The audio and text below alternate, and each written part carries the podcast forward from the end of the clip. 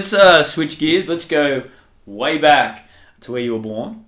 I'm a complete British mongrel. Right. So I'm like, my mum's Welsh and my dad's a mixture of Scottish, English, and French. All right. Um, I we do live in Scotland. When we, me and my wife, before we were here, we were living in Edinburgh. All right. Um, but I was born in Manchester. Right.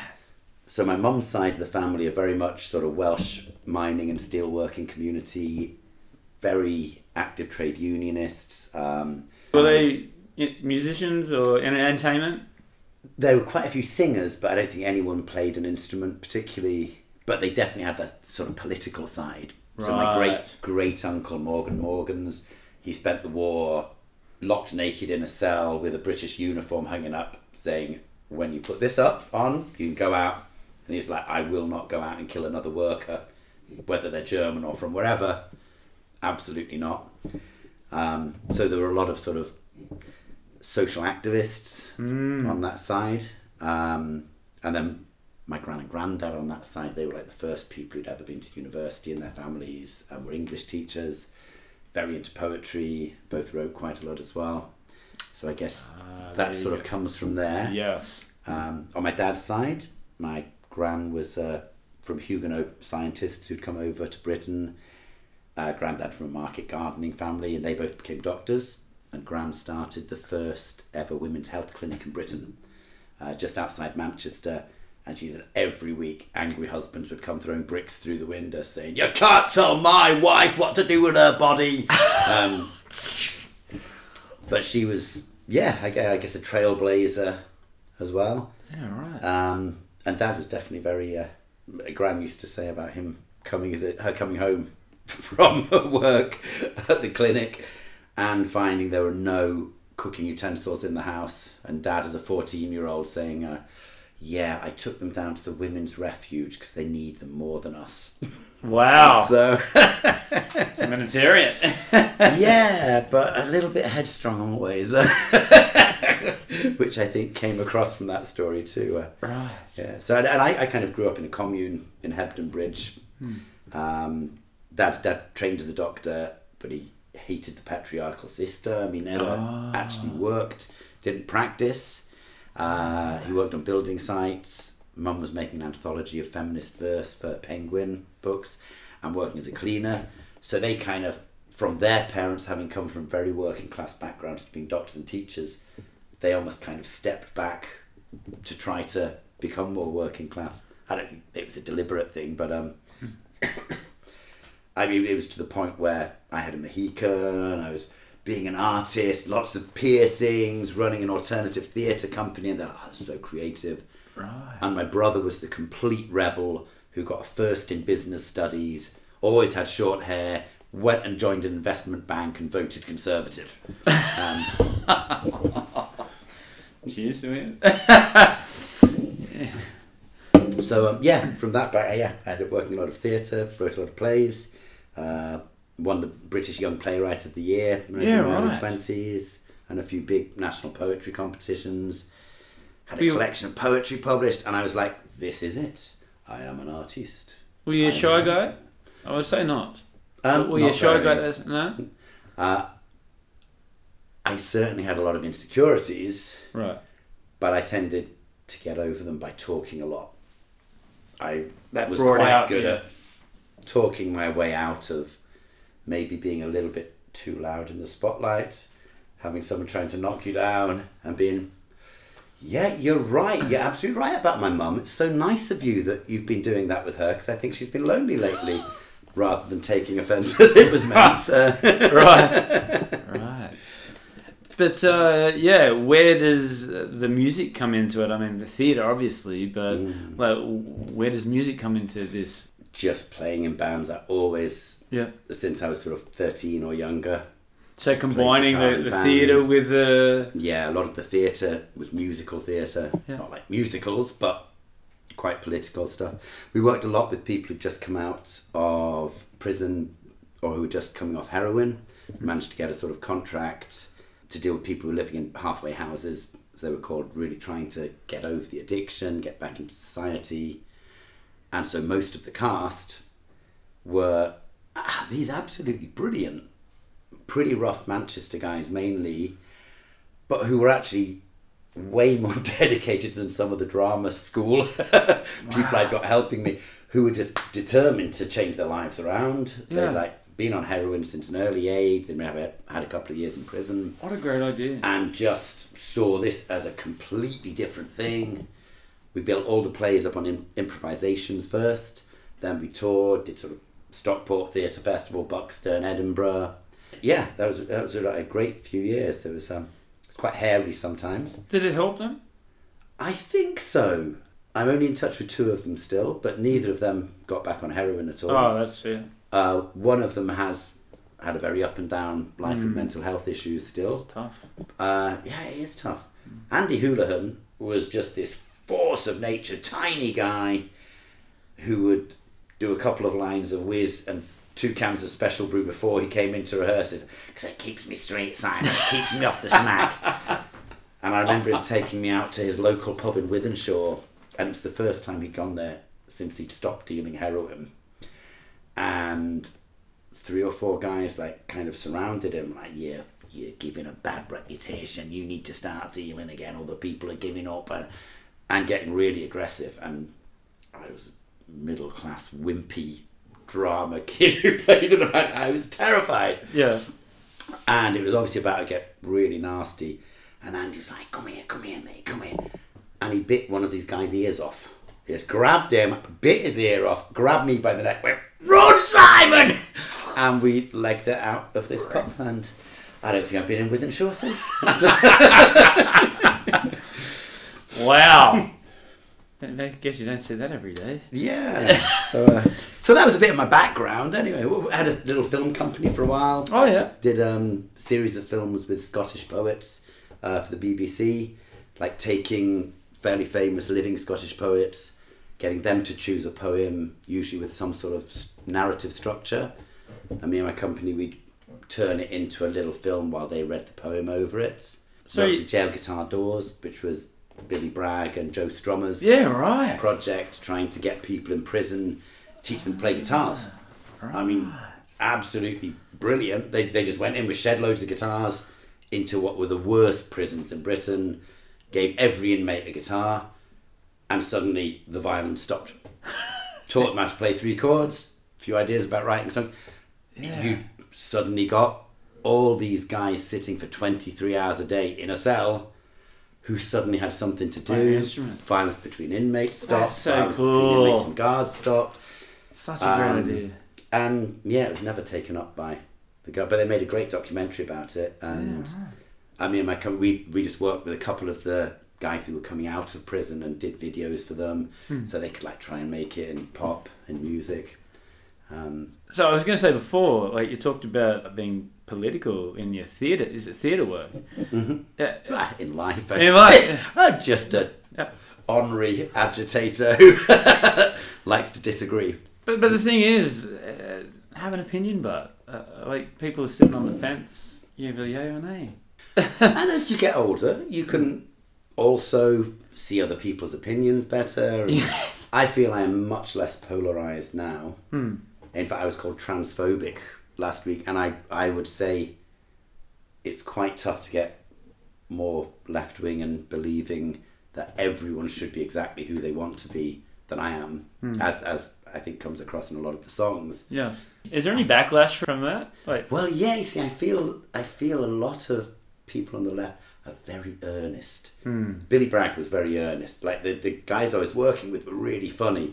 They're like, ah, you shouldn't be leaving your wallet on the table, Taco. or fucking be having that as soon as you go to the bar. and Billy's like, all right, guys, I, I don't think you should be uh, encouraging that sort of joke because I think it'll give people wrong pressure. right.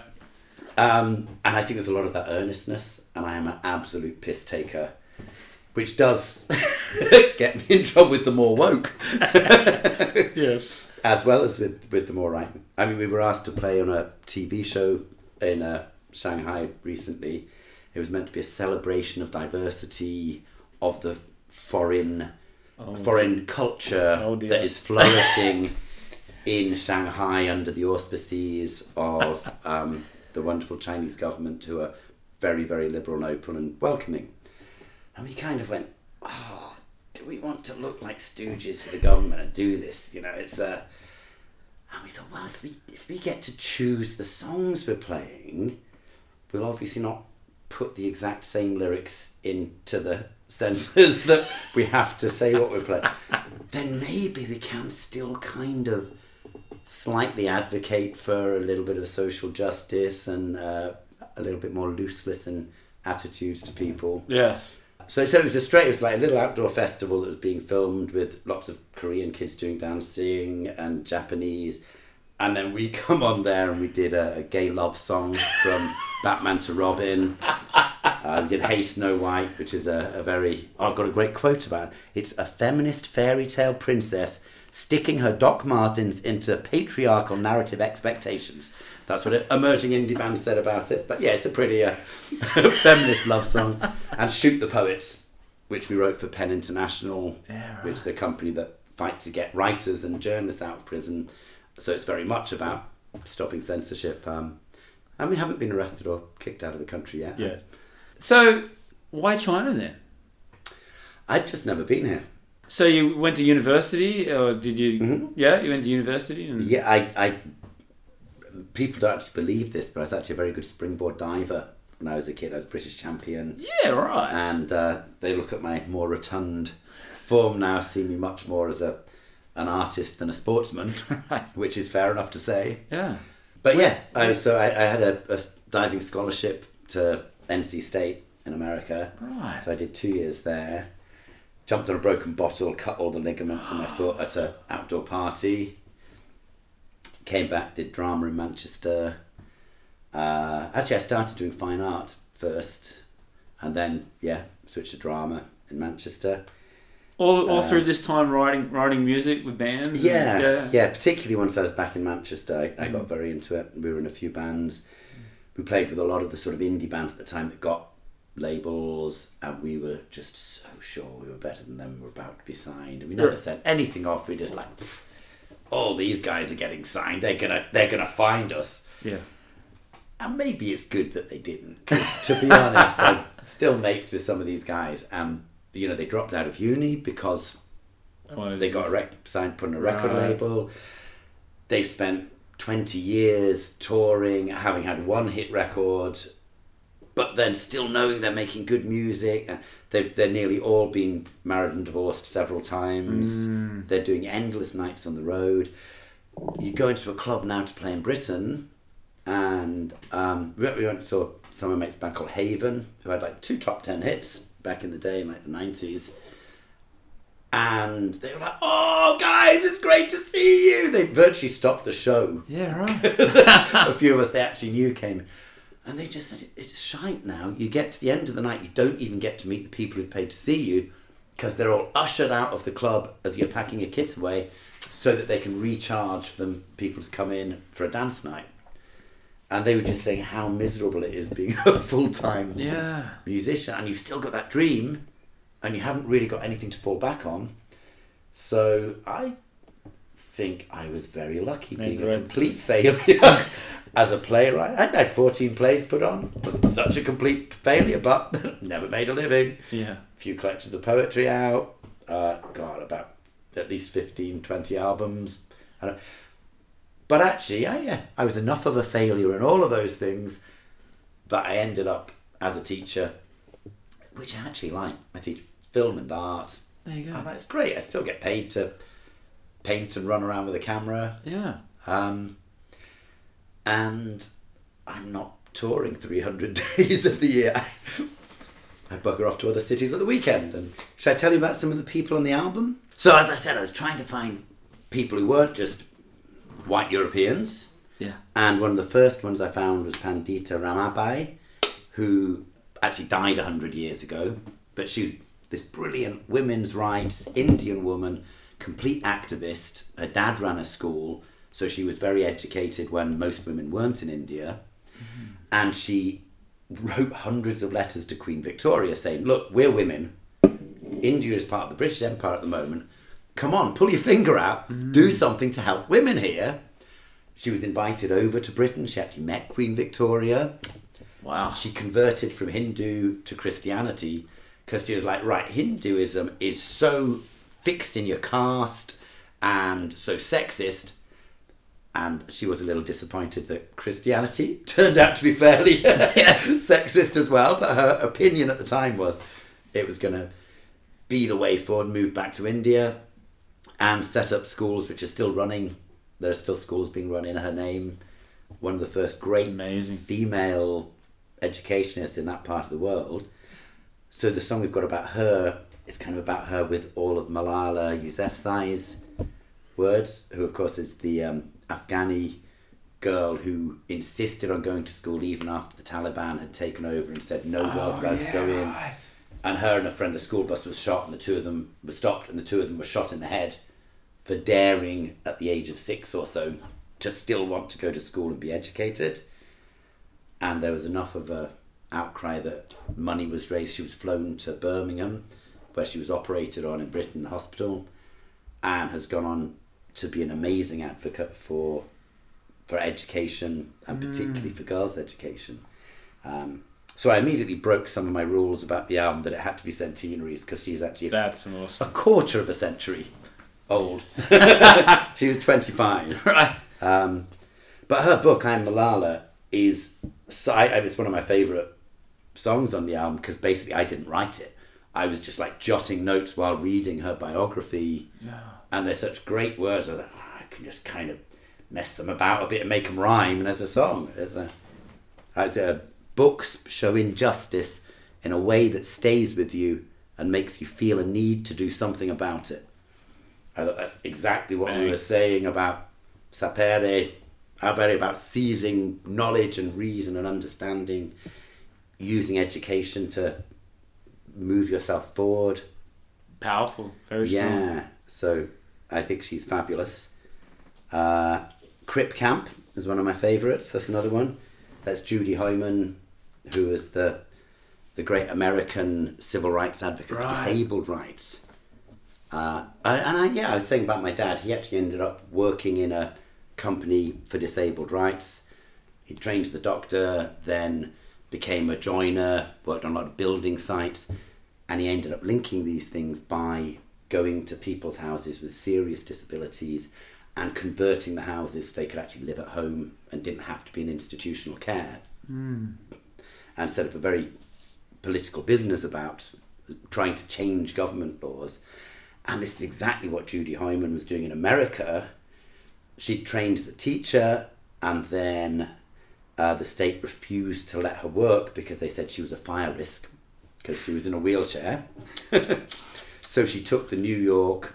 Common uh, sense, isn't it? Yeah! Jeez. But she took them to court to like fight this, hmm. and from there went on because the, the Bill of Rights was already in play at this time, hmm. And there was a Section Five Hundred Four which was written that Nixon was like disabled rights. Yeah, we don't need that. Chuck that bit out. So she was trying to get this reinstated. And then the next government, Carter and Califano as well, they completely blocked it. This is too expensive. Hmm. This can't happen. And this was all going on during the Vietnam War. And it just seemed to be such an amazing moment that I tried to pull it all into the song. Because on one side, you've got Ho Chi Minh, who was a teacher, who was desperately wanting to link with America, who fought with America in the Second World War.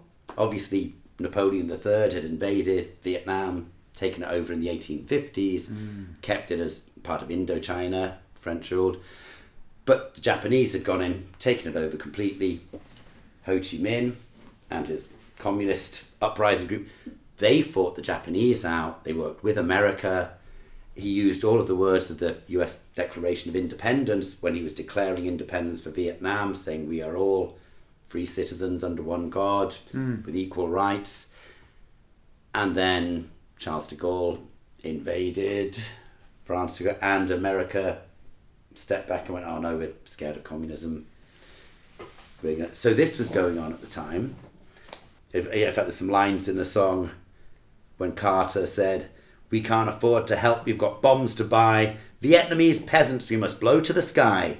And we knew, like those peasants, the world wanted us silent or dead. So she was saying she could like was really feeling for the other groups that were disadvantaged around the world.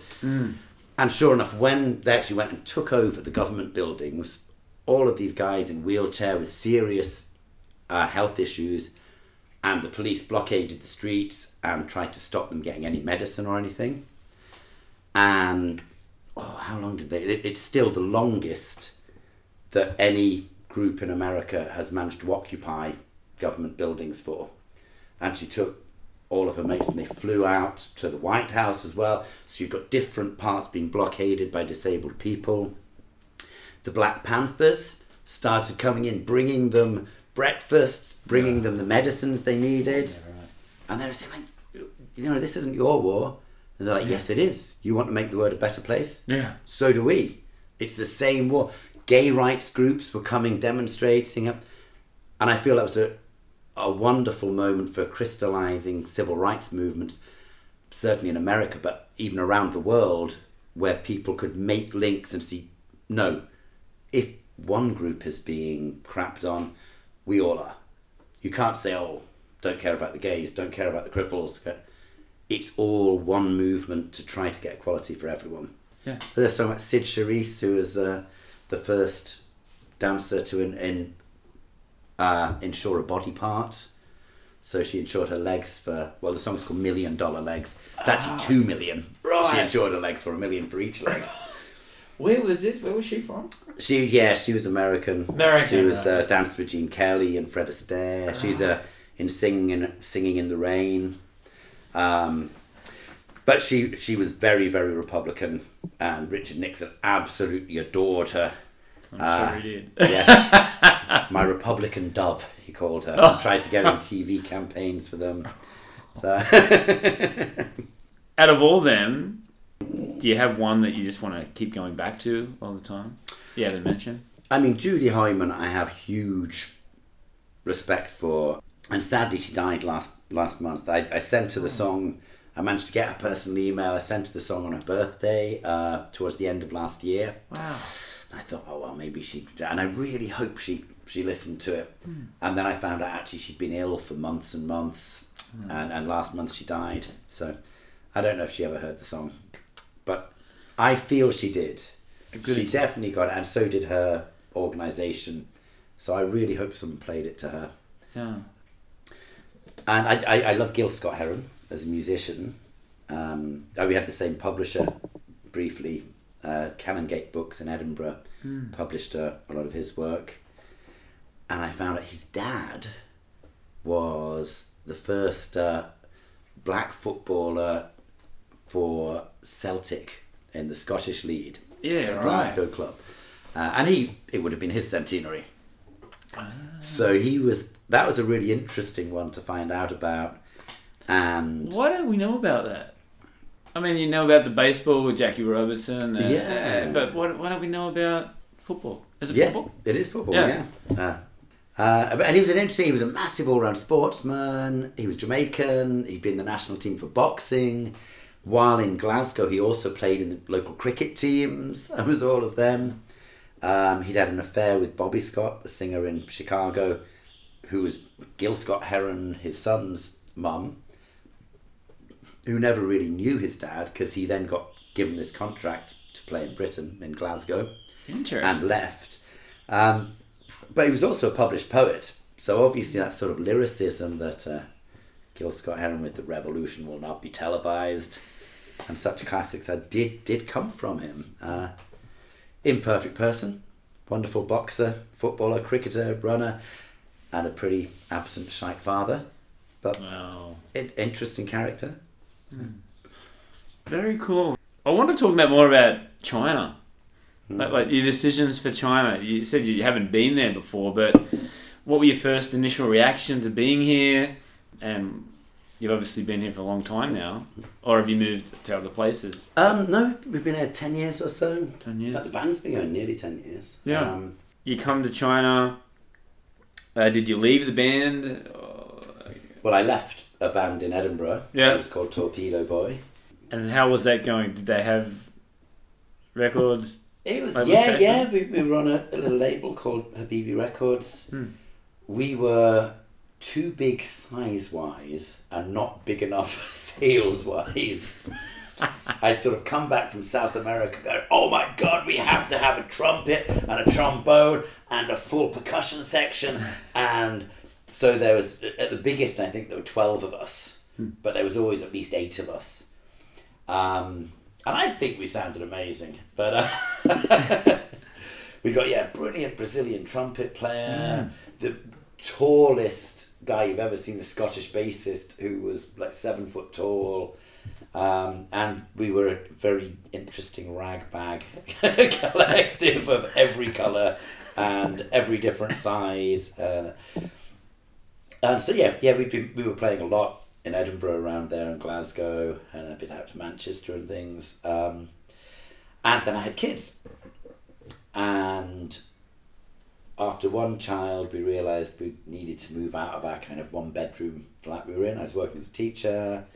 Uh, my wife had just finished her master's and had just started working mainly as a translator in a commodities trading company. Oh yeah. As I said, she's Serbian and speaks lots of languages far too well. and it took us a long time to have the first child. So we bought a bigger flat that we couldn't really afford. And as soon as we'd signed all the contracts, realised Yana was pregnant again and went, hang around. Ooh, when you're on maternity leave, we actually can't pay this mortgage. we thought it took so long for Bella to pop up Yeah. that we were absolutely safe. Yeah. and that got us back into international teaching. Like I said, we'd, we lived in Peru and I lived in Eastern Europe quite a lot. And then, and we were like, okay, international jobs, they give you housing. Hmm. We'd already been in Egypt during the Second Gulf War. Wow. Which was a really interesting time to be there. My, Wow. Yana had worked for the UN then, mainly for UNHCR. Yeah, that was a really interesting time because all the world were in Cairo because it was the closest safe place to Iraq, basically. Yeah. So, and there are not that many bars because it's obviously a Muslim country. Mm. There's like a couple of really good rooftop and cellar ones and a few old British ones, but it's kind of a handful for such a big city. Mm. And everywhere we went out, everyone we met, it's like, oh, you look familiar. Oh, you're ITV's main reporter. Yeah. oh, you, oh, you're Russia's top surgeon for field injuries. Okay, yeah. I just felt so insignificant compared to everyone I met. Yeah. Uh, but we loved it. So we got offered a job at, at the British School in Cairo, British International School of Cairo. Moved over there with a free house included. Rented our place in Edinburgh, which we've never lived in. so Right. that's been rented ever Right. since. yeah. Right.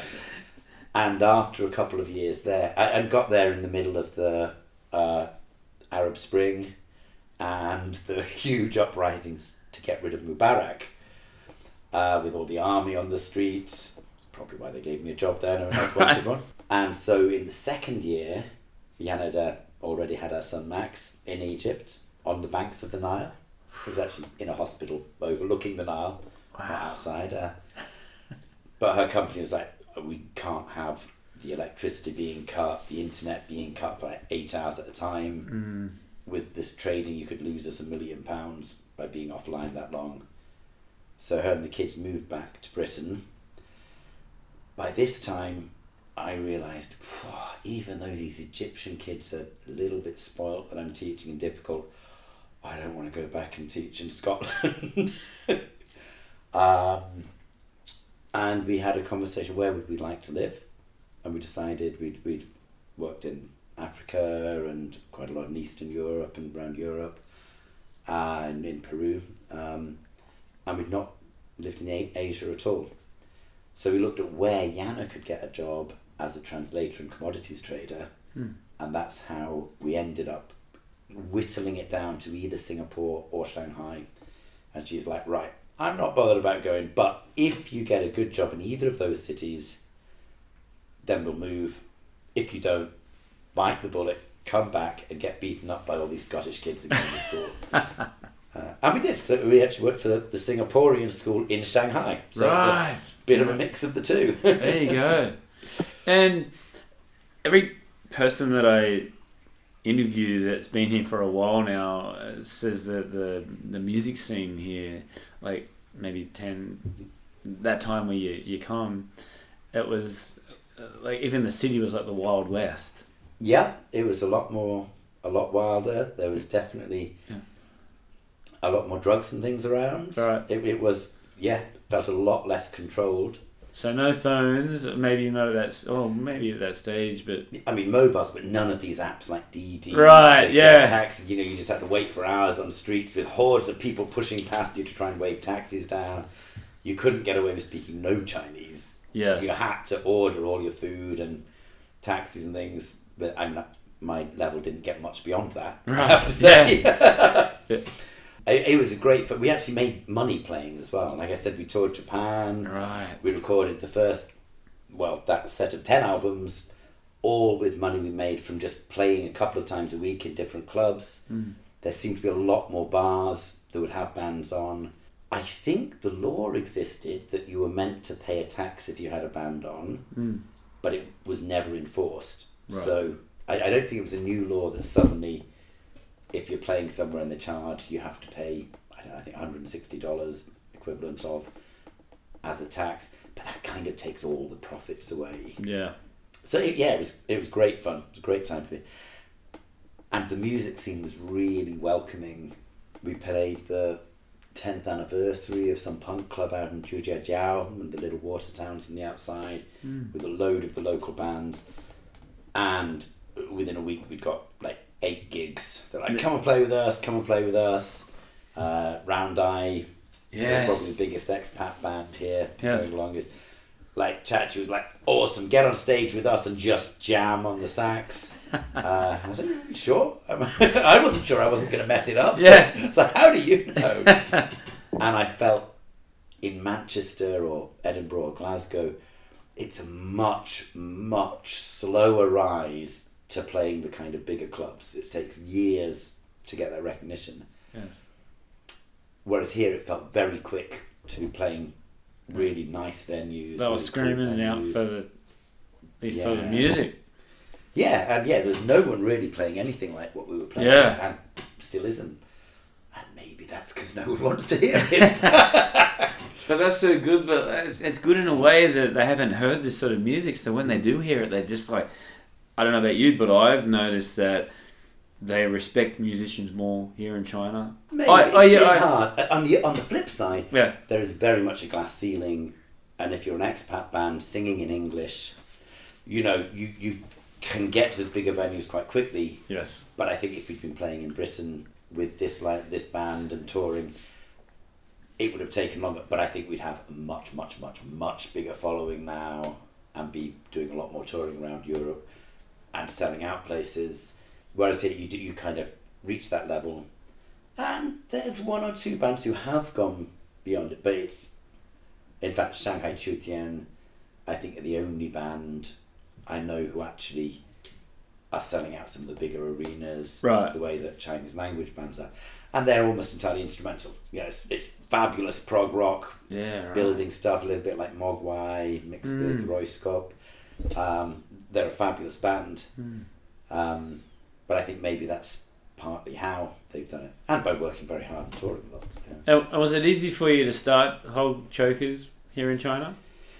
Yeah, I just fell into it. Like I said, the, the guy, Jarrett, the drummer I met, we'd got Yeah. kids of the same age, we lived in the same area, we started meeting for beers, and he's like, I was outside playing sax at one point, he's like, oh, play sax. Um, my bassist lead singer's just left, do you want to come and jam with us? Yeah. So I jammed with him and their guitarist, and I bought my electric guitar. I knew they were a kind of thrash rock band, and he's like, no, I wanted you to bring the sax. So we kind of just started jamming. We recorded lots of little bits we were doing. I turned them into songs, and that was it. That that was Hog. The first album was nearly all built on little riffs we'd just jammed over three months, sitting in a little basement, basically. Yeah. I I read on WeChat that it was just sixth or seventh album that you've released, and then this is also our sixth or seventh uh, lineup change. Yeah, that, and you were asking what's the plans now. Well, Mm. there's Shanghai Calling Festival. That would be great. And we've got a couple more gigs before then, and then I'm going back to England for the summer, to see the family. I'm trying to make sure my kids feel they've got a real base there. Yeah. Where, where my mum is. And actually, last year we went back halfway through the lockdown, sort of end of April, and our kids went to the local school I'd gone to as a kid. Mm. They like let them in straight away, so they had the whole last term there. We came back in July, and this was when all the prices were ridiculously expensive. There were no direct flights from Britain. So we had to go and wait two days in Amsterdam, do two COVID tests on each day before allowed to go on. Fly to Belgium, do two COVID tests there, waiting for the flight, in the line for the flight. Where the hell's the last result? Hmm. And my son had got COVID. So we lost tens of thousands and came back to Britain. But again, it took so long to get the documents again because our work visas expired that my kids had the first term of, of this school year as well in the mm. schools in Britain. So I feel they've had, it was kind of a blessing in disguise. They've had quite a long, they've got a really good group of school, of mates there now. It's a very tiny village outside Manchester, so there's not many kids there. Mm. They know everyone, and I think that's the fear of, of us as international teachers that your kids are going to have no base and are going to feel very rootless because even if we lived in Shanghai forever, the kids they're international school with Yeah. are all going to move on and travel somewhere else. Yeah, right. What are you most proud of? Yeah, the kids. Yeah. Absolutely. I. In fact, the last collection of poetry that I ended up talking about in Hong Kong because I couldn't mention the gig Yeah. is all about the journey of us. And we were married quite a long time, just having fun. Because, like I said, we got married in our twenties, and like yeah, we've got plenty of time. But when we decided to have kids, it took a long time. We did IVF, we did loads of tests, and I was kind of writing at the time, and eventually I collected all this together into a collection. There was having Max during the revolution in Egypt. That was there was a lot of poems about that, comparing the birth of, or what we hoped was going to be birth of democracy there with the birth of, of Max. But it's been a fabulous, fabulous journey. They're like 10 and 12 now and have made me laugh so much and have such fun and are doing great. Bella played her co- first concert, my daughter, last week. Come on. She played a Creep, uh, a Ah. slightly cleaned up version. right. Radio version. yeah. And my son's doing these amazing flips. He's really he's got the springboard diving gene. Uh, Right. So he was he was just sending me some videos. Yeah, so so it is. I mean, I'm I'm really happy about all the music and things. I've, I think the current lineup of Hog Choke is the best it's ever been, and I'm really sad we've just lost our drummer and the bassist who is currently in Beijing getting married to the most fabulous Nigerian woman who's just finished a doctorate here ah. and who I made to sing on some of these songs. Come on.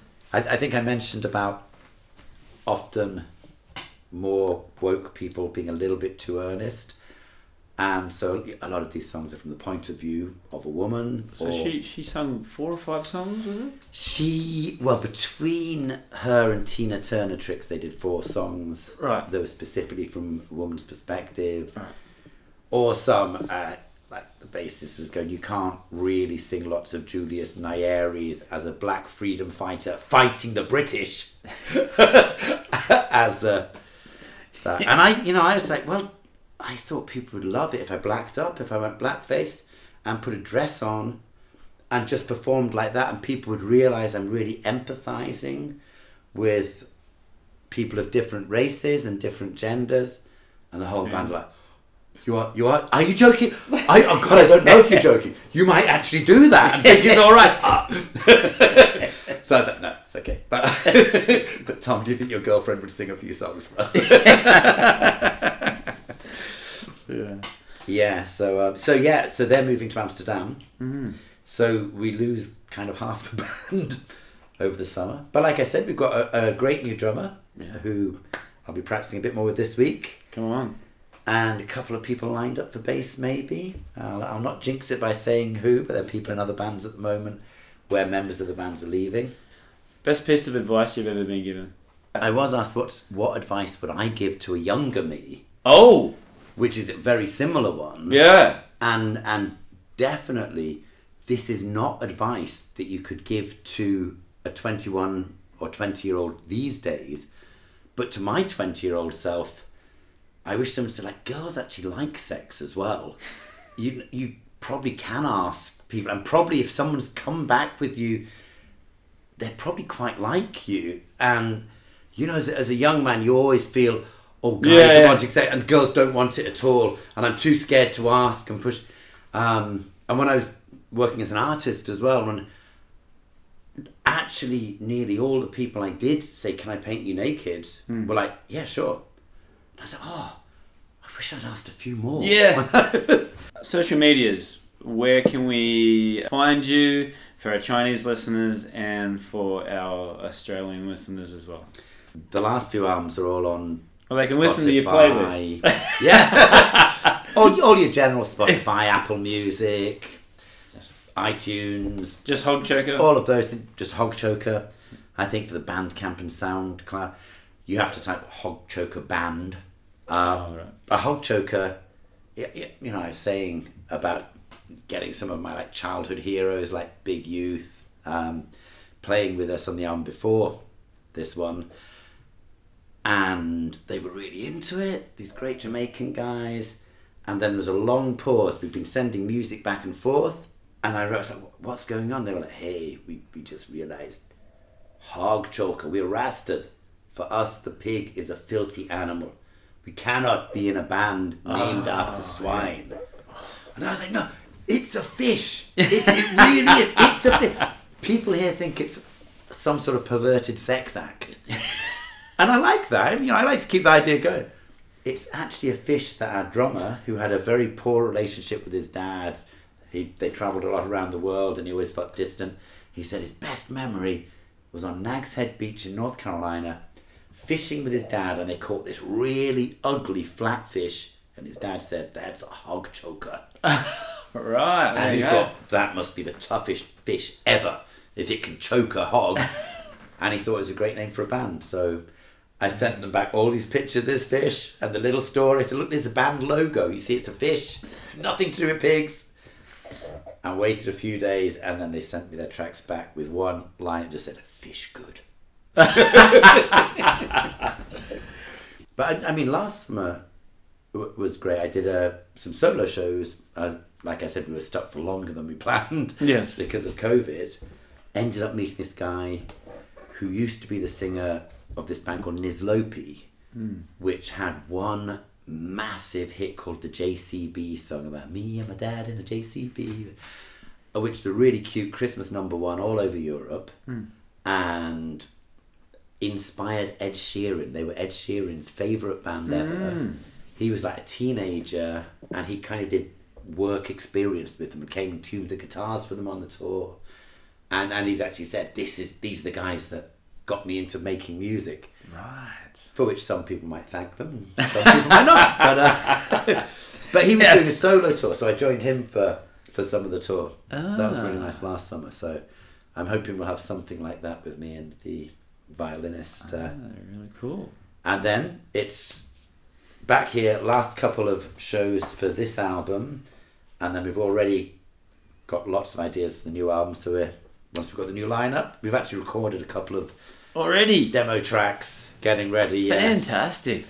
That's so creative. It's uh, it's actually all based around superheroes.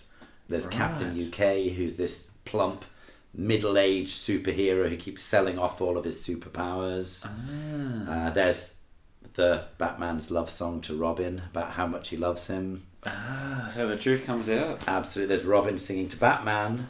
It's called "I Want to Drive the Batmobile," and it's all like, "Why am I dressed up like a fucking Christmas tree? you want me to look like a masturbatory gay icon? Why haven't I got a cool name? You're there in the black and." And of course, the answer is in the next song, which we, I just mentioned. so yeah, that's the superhero album. Really cool. That would be out in a year or so, I guess. Come on. Yeah, that's fantastic. All right, we're down to the last part where I just asked you a couple of questions and you just give me your top two or three favorite as of today. Number one, who are your top two or three favorite bands of all time?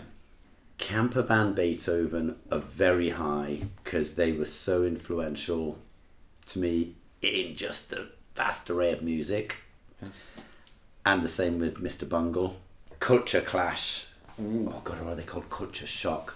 It's K U L T U R E for the culture anyway. Kultur Shock, and and they're a all East European uh, immigrants. They're they're based in America, Huh. but they play amazing klezmer, a bit like Gogol Bordello, but even punker and crazier with the violins and clarinets and everything just going. Great songs called things like uh, God is busy, may I help you? so yeah, that would be my top three bands at the moment. What was the first album you ever bought? I think it was Boomtown Rats. Yeah, whichever one had Don't Like Mondays on. Oh, yeah. Tonic for the Troops or Fine Art of Surfacing. I'm pretty sure that was the first one. And what was the last album you bought? It, it will almost certainly have been one of, a Shanghai band if I actually paid for it. Right. Um, be like Parachutes on Fire I bought last year and the um, Banjax album. Uh, You've been in the Shanghai music scene for a while. Two or three of your favorites. Okay, Hey Lily, absolutely love. They're really great. Uh, Rolling Bowling, who are kind of big rockabilly uh, Beijing band. Played them a few times. I actually played sax for them last time they were in Oh, Shanghai, nice. and I was so bad. They came to the rehearsal like with like I thought seven or eight tracks really down well. They were like, "Why don't you just play these three? and uh, yeah, we'll see about. it. I, I think maybe our guy's going to come over as well. but it was still great to be, you know, be on stage, do a few songs with them. That's cool. Your top two or three favorite books. Ooh. I'm currently reading John Burdett, who is a maybe American lawyer, but who's lived in Thailand most of his life. And he does these great uh, Thai detective novels about Sanjap Jeep, who is a Thai policeman whose mother was a prostitute and whose father was, well, you don't know at the start of them, but a Westerner. And he's grown up in a sort of mixed Western and Thai culture and been seen as very kind of low caste. I know caste isn't really a Thai, but. Um, and they're great, gripping stories, but I found them so interesting, all about Buddhism and Thai culture. Yeah, right. And the character keeps on addressing you as a reader and being so farang. You, from your Western capitalist there, you cannot understand that some people might do things that are not about earning more money. But here in Thailand, this is why this happens. And he just goes off in these little monologues that I find really funny and Yeah, very. Uh, right. so yeah, that's John Burdett. Bangkok Eight is the first one, and Bangkok Tattoo. They're great. I I love Gould's Book of Fish, and I've forgotten who's written it. Um, but it's sitting here with an Australian. It's an Australian author who's not Pete Carey, Peter Carey, and was all about early convicts who were sent onto this little island uh, as part of Tasmania, and it's from the point of view of one of them who gets obsessed with staring at the scene, drawing fish, and that was a really fascinating book. That's great. Really, uh, I'm going to look at all those. Last question. Who's your greatest inspiration slash hero and why? I mean, I think with these things, you generally end up coming back to family, don't you? Because they are the people who've been most influential They're the rock. in bringing you up. You know, Mm. there's every now and then there's a teacher or an artist and somewhere who you really feel moved, but you have you haven't got that close enough connection with them usually for them to have really been influential. Um, and, and I think my dad was my dad and family generally. I'm just thinking about like on my mum's side, her mother, was this amazing firebrand of a English teacher. I, I was at her funeral uh, not very long ago, and or she'd been teaching in the same town in Wales for decades. Yeah. And I met so many of her ex students who were all like, "Oh, is it true that is it true that Firebrand was actually an agent in the war? You know, she was in Germany, so she and there were all these crazy stories about it. And she was uh, she was studying German in Cambridge before the war, Right. so she was in Germany at the outbreak of the war." Wow. and all of her students had got her built up. we hear that she was a mistress of T.S. Eliot. Is that right? and I was like, she did used to tell a story that yes, she'd uh, slept in the same bed as T.S. Eliot, and then said, but I wasn't in it at the time. he stayed with us when he was doing some reading, so I, I slept in my friend's bed. And he had my bed for one night. Oh, right. Okay. So yeah, she was very influential. On my dad's side, again, his mother, who had the uh, was the, the the she started the first uh, women's health clinic in Britain, and she was uh, So one of the first female doctors to graduate from Manchester University, uh, and was always so interested in young people and what was happening. Like when I was a teenager and early twenties at university, she'd get me in and she'd be, "Okay, Simon, now don't lie to me. Don't think of me as an old person. I'm actually really interested in this. How do you feel like when you take ecstasy? Come on, I, no, I haven't. Yes, you have. Tell me what does it feel like first? And she was just so interested in everything that was going on.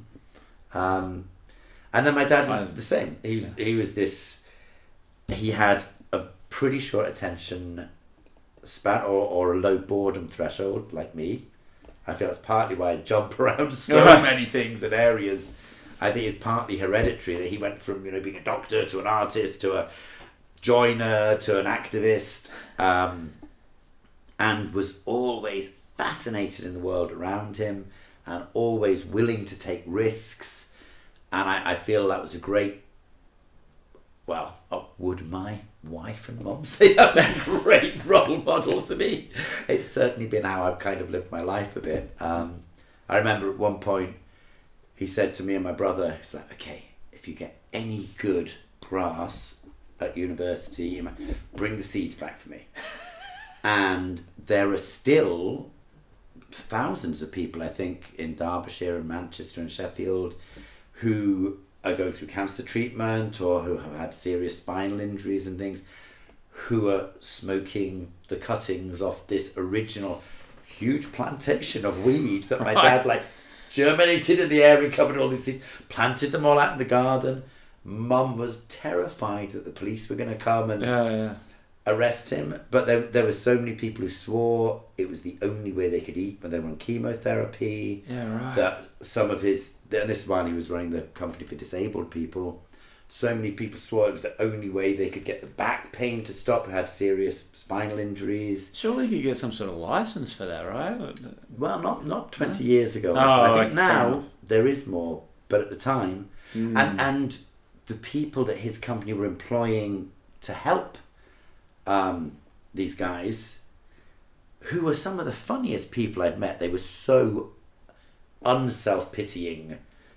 They, you know, like guys in wheelchair who'd had horrific injuries, and I was like a teenager, and and they'd be like, "You can bloody shake me hand properly. It's my legs that are fucked. My arm's not going to fall off. Come on, Simon."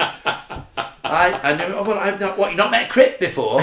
I'm a crip. It's all right. And, and they were really blunt, really funny, very. I mean, I, I the first time I ever heard a piss on pity was like these guys and girls who worked with dad who were just like, no, we don't want anyone feeling sorry for us.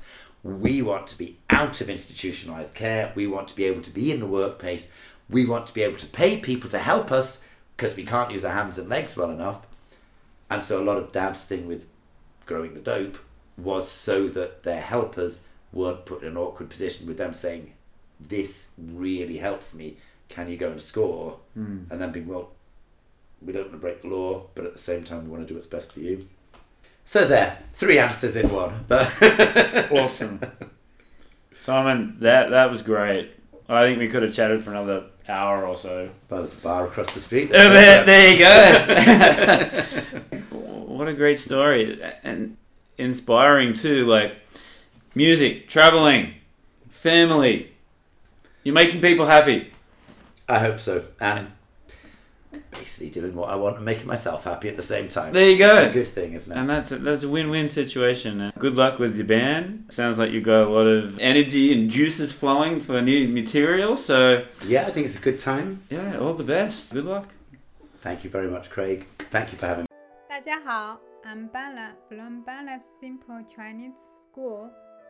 If you are beginner, intermediate, advanced, looking for HSK study, business Chinese, or simply want to improve your everyday communication, I'm the teacher for you. Come and join me for a free travel class at Bala Simple Chinese School.